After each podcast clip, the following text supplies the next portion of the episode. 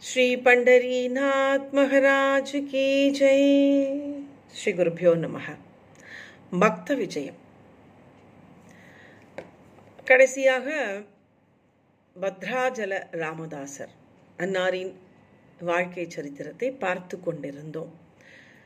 நடுவில் நிறைய ஒரு இடைவெளி வந்துடுத்தோம் பண்ண முடியல. இருந்தாலும் எனக்கு ரொம்ப ஆசை. இது நான் என்னோட சொந்த ஓன் இன்ட்ரெஸ்டில் பண்ணுறேன் யா இதை வந்து பத்ராஜல ராமதாசர் இந்த பக்த விஜய கதைகள்லாம் எனக்கு ரொம்ப பிடிக்கும். என் மனசுக்கு ஆத்மார்த்தமாக ரொம்ப பிடிச்ச ஒரு விஷயத்தினால இதை வந்து சொல்லணும்.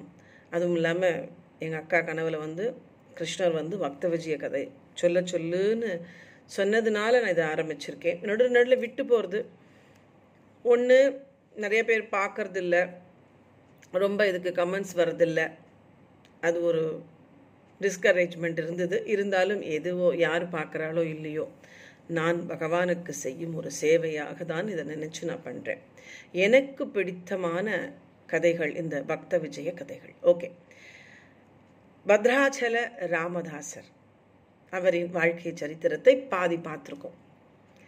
அதாவது ராமதாசருடைய வீட்டில் ஒரு பஜனை ஏற்பாடு பண்ணுறா அப்போ அந்த குழந்தை வந்து அவ குழந்தை வந்து கஞ்சி தொட்டியில் விழுந்துடுறது. அப்புறம் அங்கே இங்கேயா பஜனை அமக்களமாக நடக்கிறது. அப்புறம் போய் பார்த்தா எல்லா பாகவத உபசாரங்கள்லாம் ஆகி சமாராதனைகள்லாம் ஆகி சாப்பாடு ஆகி போய் பார்க்குற குழந்தை அப்படியே கஞ்சி தொட்டியில் கிடக்கு. அது மனைவிக்கு தெரியும். இருந்தாலும் அது அப்படியே ஒரு சாக்கில் மடித்து குழந்தைய ஒரு ரூமில் வச்சுட்டு பாகவத சமாராதனையை பார்ப்போம். இதை நம்ம போய் இப்போ வெளியில் சொன்னால் பாவதாள்லாம் சாப்பிடாம போயிடுவா அப்படிங்கிற ஒரு காரணத்தினால மனைவி ம மறைக்கிறாள் கணவனுக்கு ஏற்ற மனைவி. அவளும் ஒரு சிறந்த ஒரு பக்தை. அப்புறம் வந்து விஷயம் தெரிஞ்சு ராமதாசர் துடித்து அழறர். குழந்தையை கொண்டு ராமர் சன்னதியில் போட்டு இப்படி இப்படியெல்லாம் கொடுத்த எனக்கு நீ இப்படி பண்ணிட்டியேன்னு அழறர். அப்புறம் ராமர் அனுகிரகத்தில் அந்த குழந்தை ஒன்றுமே நடக்காத மாதிரி அப்படி பட்டு மாதிரி எழுந்து வந்துடுறது. அப்படி ஒரு அதிசயத்தை நடத்தி காமிக்கிறார் ராமச்சந்திரமூர்த்தி. அதற்கப்புறம் ராமரை நேராக பார்க்கணுங்கிற ஆசை. அதுக்கப்புறம் அவ வந்து ஒரு ராமரை வந்து காமிக்கிறேன் அப்படின்னு கபீர் போய் ராமர்கிட்ட கபீர்தாசரை வந்து இவர் மீட் பண்ணுறார் கபீர்தாசர்கிட்ட சொல்கிறார் நான் ராமரை நேராக பார்க்கணும் அப்படின்னு ராமதாசரை சொல்கிறார் பகத்ராஜர் ராமதாசர். கபீர் நான் ஏற்பாடு பண்ணுறேன்னு ராமர் ராமபிரான்ட்ட கபீர்தாசர்லாம் நேராக பேசுவார். ராமச்சந்திரமூர்த்தி பகவான்கிட்ட சொல்கிறார் இந்த மாதிரி ரொம்ப ஆசைப்படுறா அப்படிங்கிறார். சரி ஒரு பஜனைக்கு ஒரு பூஜைக்கு ஏற்பாடு பண்ண சொல்லு நான் வரேங்கிறார். இதை வந்து கபீர் சொல்கிறார் ரொம்ப சந்தோஷப்பட்டுண்டு இதெல்லாம் முன்னாடி நடந்த கதையை நான் சொல்லிட்டேன். ஜஸ்ட் ஒரு ரீகேப்பு தான். உடனே ரொம்ப சந்தோஷப்பட்டு இவர் ஏற்பாடு பண்ணுறார் ஊரே விஷயம் தெரிஞ்சு நானும் வரேன்டா கோபண்ணா கோபண்ணா இவர் பேர் கோ ராமதாசர் பேர் கோபண்ணா. நானும் வரேன்டா.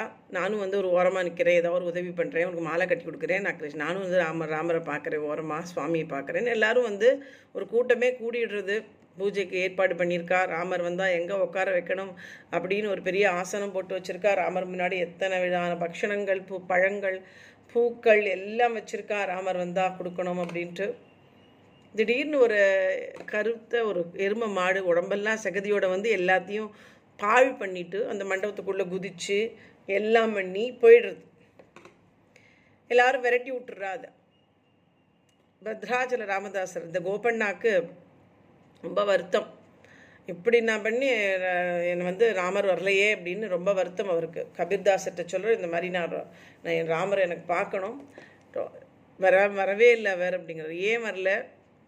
அந்த எருமை ரூபமாக ராமர் வந்தார் உங்களுக்கு தெரியல. நீங்கள்லாம் வந்து அந்த மாதிரி ஒரு கண்களோட பார்க்குற ஞான கண்களோட பார்க்கல. ராமர் வந்தார் உன்னை பார்க்க வந்தாருங்கிறார். இருந்தாலும் நான் ராமரை பார்க்கலையேன்னு வருத்தப்படுறார். சரி நீ வந்து பகவானை வந்து பக்தி பண்ணு பாவத உபச்சாரம் பண்ணு நிறைய பேருக்கு சாப்பாடு போடு பஜனை பண்ணு நல்ல காரியங்கள் நிறையா பண்ணு. அதன் மூலமாக நீ கடவுளை பார்க்கலாம் அப்படின்னு சொல்லிட்டு ரா கபீர் போகிறார் அப்படி இருக்கார். இவருக்கு வேலை இல்லை கோபண்ணாக்கு. கோபண்ணாக்கு ரெண்டு மாமா இருக்கான் அவர் வந்து பெரிய பதவியில் இருக்காவா. அக்கண்ணா மாதண்ணா அப்படின்னு அவள் வந்து ஹைதராபாத் மகாராஜா தானிஷா அப்படின்னு பேர். அந்த ராஜா பேர். அவர்கிட்ட இவா மந்திரிகளாக இருக்கா. அக்கண்ணா மாதண்ணான்னு.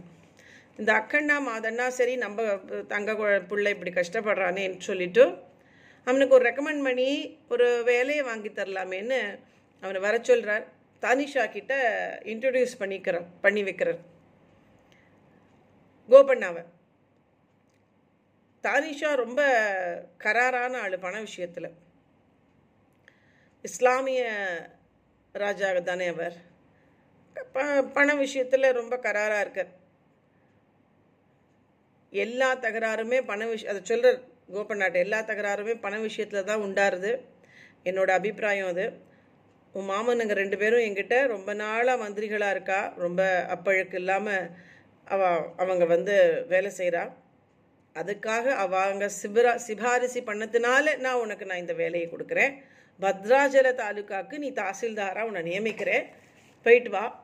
ஆனால் கிஸ்தி அதாவது வரி பணத்தை கரெக்டாக செலுத்திடணும் நீ. அங்கே வரி வசூலித்து இங்கே கொண்டு வந்து செலுத்திடணும். அதில் நான் ரொம்ப கராராக இருப்பேன். அப்படின்னு தானிஷா ராஜா வந்து இவருக்கு எல்லா அட்வைஸும் கொடுத்து கோபண்ணாவை தாசில்தாராக நியமித்து பத்ராஜல தாலுக்காக்கு அனுப்புகிறார் இவர் பத்ராஜலம் அப்போ தான் போகிறார் கோப்பண்ணா.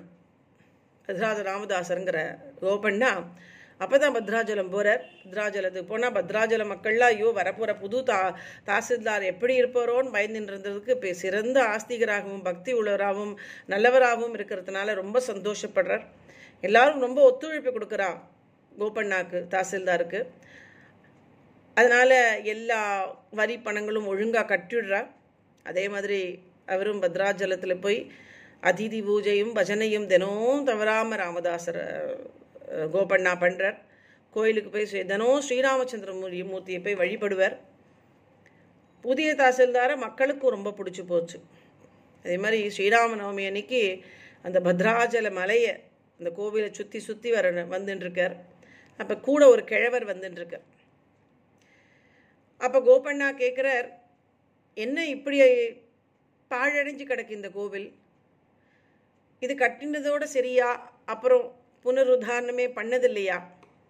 இப்படி இடிஞ்சு சேலம் அடைஞ்சு பாசி படிஞ்சு ஆலஞ்செடியெல்லாம் வளர்ந்துருக்கே இந்த கோவிலில்.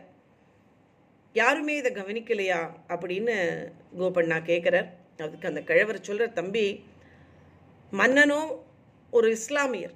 எங்கே இருந்துப்பா கோவில் சீர்படும்? பாம்பும் நரியும் ஏன் சிறுத்தையும் கூட குடியிருக்கு. தம்மக்கான்னு ஒரு விதவை அந்த காலத்தில் இருந்தா.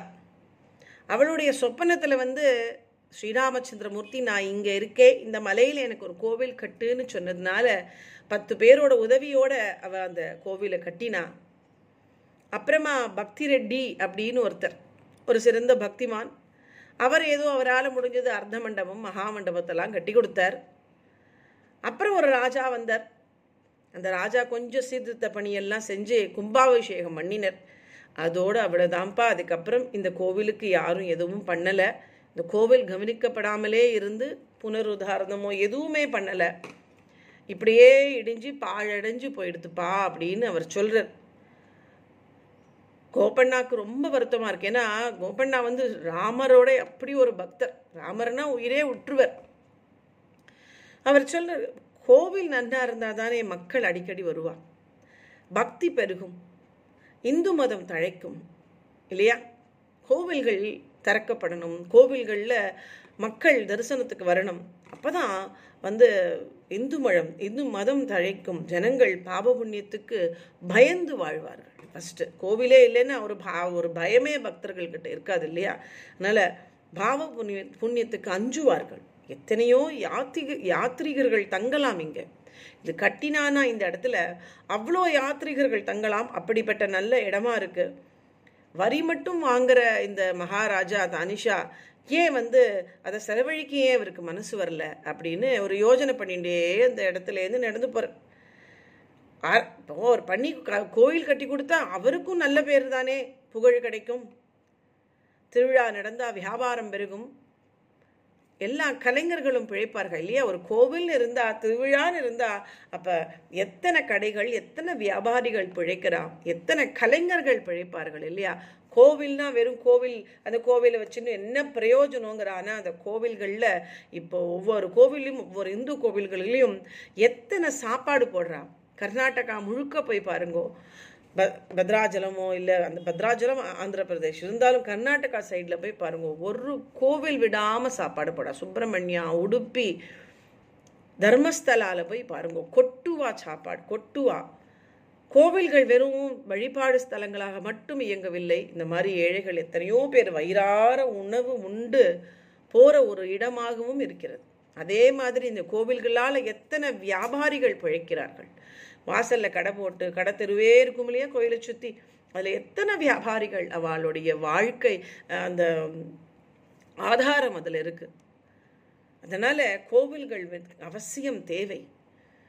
வெறும் பக்திக்கு மட்டும் இல்லை இந்த மாதிரி ஒரு நாலு ஜனங்கள் வயிற்று பிழப்புக்கும் உத உதவுறது இந்த கோவில்கள் அப்படிங்கிற பட்சத்தில் நிச்சயமாக அவரே மாதிரி டூரிஸ்ட்டு எத்தனை டூரிஸ்ட் வருவா? கோவில்னு இருந்தால் டூரிஸ்ட் வருவா? டூரிஸ்ட் இன்கம் வரும் அந்த ஸ்டேட்டுக்கு அதனால் கோவில்கள்லாம் ரொம்ப ரொம்ப அவசியமான ஒன்று not only for bhakti for every இல்லையா? அதே தான் இதே ரீதியில் தான் அன்னைக்கு அவர் நினச்சிட்டு போகிறார் கோபண்ணா.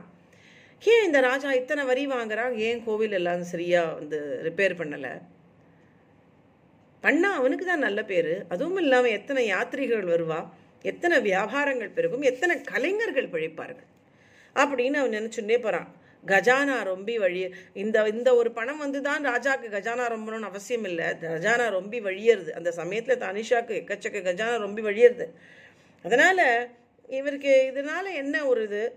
நாட்டில் தான் இப்போ நல்ல செழிப்பு தானே இருக்குது கோவில்கள்லாம் நல்ல ரிப்பேர் பண்ணி புனர் உதாரணம் பண்ணலாமே அப்படின்னு நினச்சிட்டே ஒரு யோஜனை பண்ணிட்டே ஆஃபீஸ்க்கு வர தன்னுடைய அலுவலகத்துக்கு வரார் கோபண்ணா. தன்னுடைய அந்த கணக்கு பிள்ளையை கூப்பிட்ற வசூலான வரிப்பணம் எவ்வளோ அப்படின்னு கேட்குறார் ஆனால் அந்த அலுவலகத்தில் செய் அவருக்கு வேலை செய்கிற அந்த கணக்கு பிள்ளை சொல்ல ஆறு லட்சம் ஐயா அப்படிங்கிற ஆறு லட்சம் பொன் அப்படிங்கிற சரி அந்த கோவிலுக்கான திருப்பணி செலவு எவ்வளோ ஆகும்னு கொஞ்சம் கணக்கு போட்டு சொல்லுங்கிறது அதையும் அந்த கணக்கு போல கணக்கு போட்டு சொல்கிறார் அதுவும் ஆறு லட்சம் பொன் அப்படிங்கிறார் ரெண்டும் அப்படியே அவர் கேட்ட உடனே அவருக்கு அப்படியே ஆஹா பகவானே நம்மளை வந்து தேர்ந்தெடுத்திருக்காரு இந்த பணியை செய்யறதுக்கு.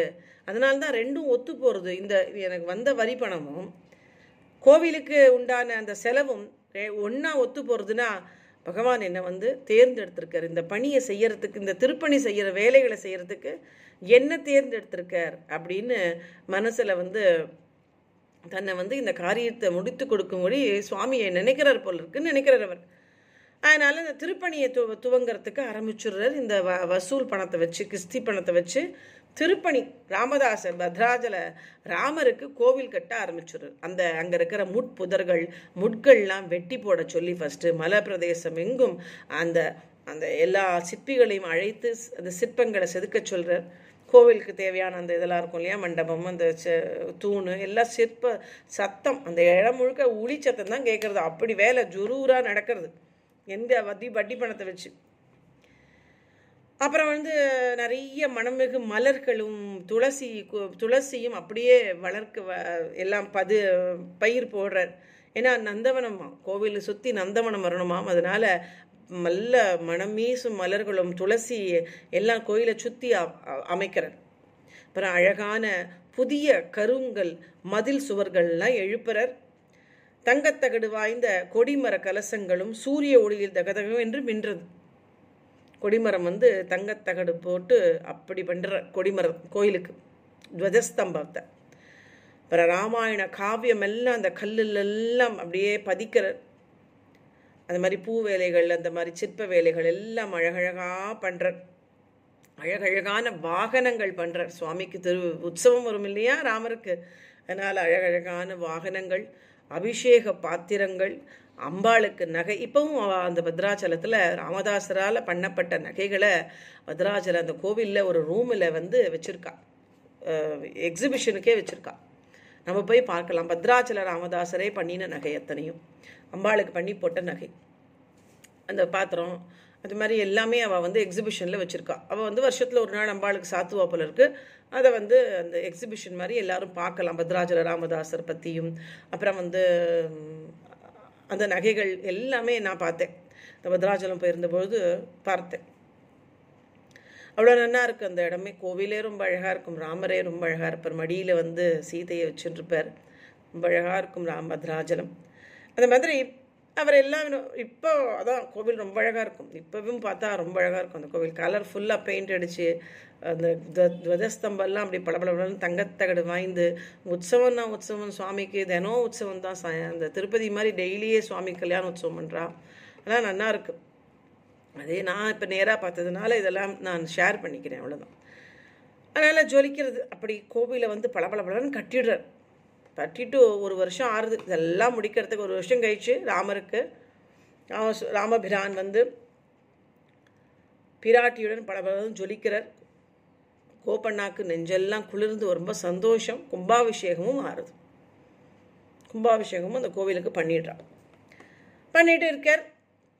ஒரு நாள் அவர் ஆஃபீஸுக்கு ரெண்டு தூதுவர்கள் வரா தானிஷாட்டேருந்து வரா வந்து ஐயா வணக்கம்ங்கிற என்ன சமாச்சாரம்னு கேட்குறாரு கோபண்ணா.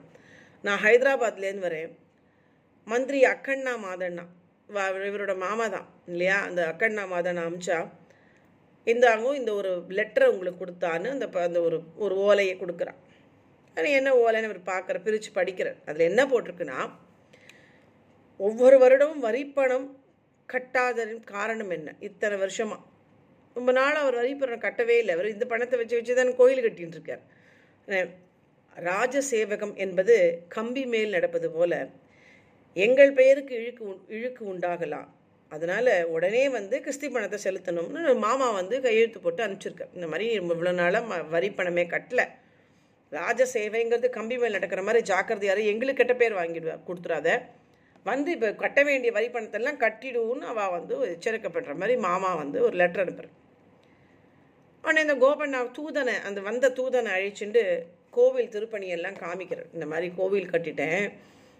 இந்த வரி பணத்தில் வந்து கோவில் கட்டிட்டேன். அப்படிங்கிறது எப்படி இருக்கும்? இந்த பாருங்கோ அற்புதமான ப அவள் வந்து தூதன் சொல்கிறான் பதில் அற்புதமான அற்புதமான பணி தான் ஆனால் அரசரின் சம்மதமின்றி வரிப்பணத்தை உபகி உபயோகித்து திருட்டு அப்படின்னு தான் அது அர்த்தம். அது குற்றமாகும். இன்று இன்று புகழும் உங்கள் ஊர் உங்களை வந்து நாளைக்கு தூற்றும். புண்ணியம் ராஜ தண்டனை தண்டனையிலிருந்து காப்பாற்றுமா? தானிஷா ரொம்ப கஞ்சனாயிற்று அப்படின்னு அந்த தூதன் சொல்கிறோம் ரொம்ப நல்ல பணிதான். இன்னைக்கு உங்கள் உங்களை ஊருக்கு வந்து ரொம்ப புகழறது. நாளைக்கு உங்களுக்கு ஜெயிலில் பிடிச்சி போகும்போது ஊரெல்லாம் உங்களை தூற்றும். ராஜ தண்டனையிலேருந்து நீங்கள் தப்பிக்க முடியுமா? இந்த புண்ணியம் உங்களை காப்பாற்றுமா தானிஷா ரொம்ப கஞ்சனாச்சேன்னு இந்த தூதுவன் வந்த தூதுவன் நல்லவன் இருந்தாலும் ஒரு அட்வைஸ் மாதிரி சொல்கிறான் அதுக்கு கோபண்ணா சொல்கிறார் ஸ்ரீராமன் செயல் செலவழிக்க என்னை உந்தி உந்தியது. என்னை வந்து ராமர் வந்து அப்படி பண்ண வச்சுட்டார். அன்று பகவானே மாயமான் அப்படின்னு தெரிஞ்சும் அது பின்னால் போகிறார் அப்போ பிரபு வந்து துன்பத்தில் மாட்டின்னு அனுபவிக்கலையா? ராமரே இல்லையா? மகா ராமச்சந்திரமூர்த்தியே மாயமான்னு தெரிஞ்சு அது பின்னாடியே போய் கஷ்டத்தில் பாட்டு பட்டுண்டு ரொம்ப கஷ்டப்பட்டார் இல்லையா? நானும் கஷ்டப்பட தலையில் எழுதியிருந்தா என்னால் இன்னும் மாற்ற முடியாது. சொந்த காரியத்துக்கு நான் ஒரு பைசா கூட எடுத்துக்கல. தானிஷாவுக்கு மன்னிக்கும் மனப்பான்மை இருந்தால் ஸ்ரீராமன் அருளட்டும். அவ்வளோதான் பகவான் அவருக்கு ஒரு நன் மன்னிக்கும் மனப்பான்மையை கொடுக்கட்டும். நான் இதுலேருந்து ஒரு பைசா என் சொந்த கா செலவுக்கு நான் எடுத்துன்றதே இல்லை. அப்படின்னு ஒரு விரக்தியில் கோபண்ணா சொல்கிறார் இதெல்லாம் என்ன தனிஷா ஒத்துக்குவா போகிறான் இல்லையா? அவனுக்கு பணம் தான் முக்கியம் வரி பணம் தான் முக்கியம். நீ வரி பணத்தை எடுத்து கோவில் கட்டினேன்னா ஒத்துப்பானா? அதுவும் முஸ்லீம் ராஜா. உடனே தூதுவன் வந்து அவன் மாமா கிட்ட போய் பார்த்தது கேட்டது எல்லாத்தையும் வந்து சொல்லிடுறான். அவளுக்கு என்ன பண்ணுறதுன்னு தெரியல. திகைச்சு போயிடுறா மாமா. அக்கண்ணா மாதண்ணாவும். வருஷ கடைசியில் அவள் வந்து ஒரு இது மாதிரி போடுவா இல்லையா? என்னென்ன வரணும்? வ- போ வரவு செலவு கணக்கெல்லாம் தனிஷா பார்ப்பான். எது வரல? வர வேண்டியது என்ன? எந்தெந்த இடத்துலேருந்து வரல? எந்தெந்த ஏரியா? டிஸ்ட்ரிக்ட் ஜில்லாலேருந்து வந்து வரி வரும் வராதுன்னு எல்லாம் அவள் பார்ப்பா. இப்போ பத்ராச்சலத்துலேருந்து வரி பணம் வரலையேன்னு தானிஷா கேட்குறான் என்ன காரணம் அப்படின்னு அமைச்சர்கிட்ட கேட்குறான் தானிஷா பத்ராச்சலத்துலேருந்து ஏன் வரியே வரல? என்ன காரணம்னு கேட்குறான் காரணத்தை தூதுவன் மூலமாக அவன் தெரிஞ்சுக்கிறான். தூதுவன் சொல்லிட்டான் அந்த மாதிரி இந்த மாதிரி கோயில் கட்டியிருக்காரு கோவத்தில் அப்படியே கோபண்ணா um, சாரி தானிஷாக்கு அப்படி கண்கள்லாம் செவந்து போயிடுது. என்ன பணம் வரி பணத்தை எடுத்து கோவில் கட்டினானா? ராமருக்கா? அப்படின்னு சம கோபம் வந்துடுறது அவனுக்கு. ஆறு லட்சம் பொண்ணை உடனே அவன் செலுத்தணும். செலுத்தலைன்னா அவனை ஜெயிலில் தான் போடணும்னு அவர் ஆர்டர் போட்டுடுறான் அவன் தனிஷா. கைது செஞ்சுட்டு வாங்கோ அப்படின்னு சொல்லிடுறான். நான்கு காவலர்கள் அரசரோட உத்தரவை செயல்படுத்துறதுக்காக பத்ராஜலம் போய் சேர்றான். கோபண்ணா அவளை வந்து சாப்பிட சொல்கிறார் தாகீலுக்கு முதலில் பதில் சொல்லுங்கள் அப்படின்னு கேட்குற தூதுவர்கள் கேட்குறான். வாங்கோ சாப்பிடுங்கோ அப்படிங்கிறார். அதெல்லாம் இருக்கட்டும். இந்த இந்த தனிஷா அனுப்பிச்ச இந்த தகில் அந்த லெட்டர் போல் இருக்குது அதற்கு கொஞ்சம் நீங்கள் பதில் சொன்னால் நல்லாயிருக்கும் அப்படிங்கிற. நான் தான் எல்லாத்தையுமே திருப்பணிக்கு செலவிட்டேனே. சாப்பிட்டதும் ஹைதராபாத் போகலாம் அப்படிங்கிறார் கோபண்ணா. நான் எல்லாத்தையும் செலவழிச்சிட்டேன் எல்லாத்தையும் ராமருக்கு செலவழிச்சாச்சு எனக்கு நான் சொந்த செலவுக்கு எதுவுமே நான் எடுத்துக்கல. இதான் உண்மை. சாப்பிட்டதும் நம்ம பத் நம்ம வந்து ஹைதராபாத்தில் போய் தனிஷாவை பார்க்கலான்னு கோப்பனாகவே ஒத்துக்கிறேன் அது வரைக்கும் நம்ம கதை இருக்கட்டும். மேற்கொண்டு கதையை அடுத்த ஒரு வீடியோவில் பார்க்கலாம். ஸ்ரீ பண்டரிநாத் மகராஜ் கி ஜெய் ஜெய் ஜெய் விட்டல ஜெய் ஹரி விட்டல ஜெய் ஜெய் விட்டல ஜெய் ஹரி விட்டல.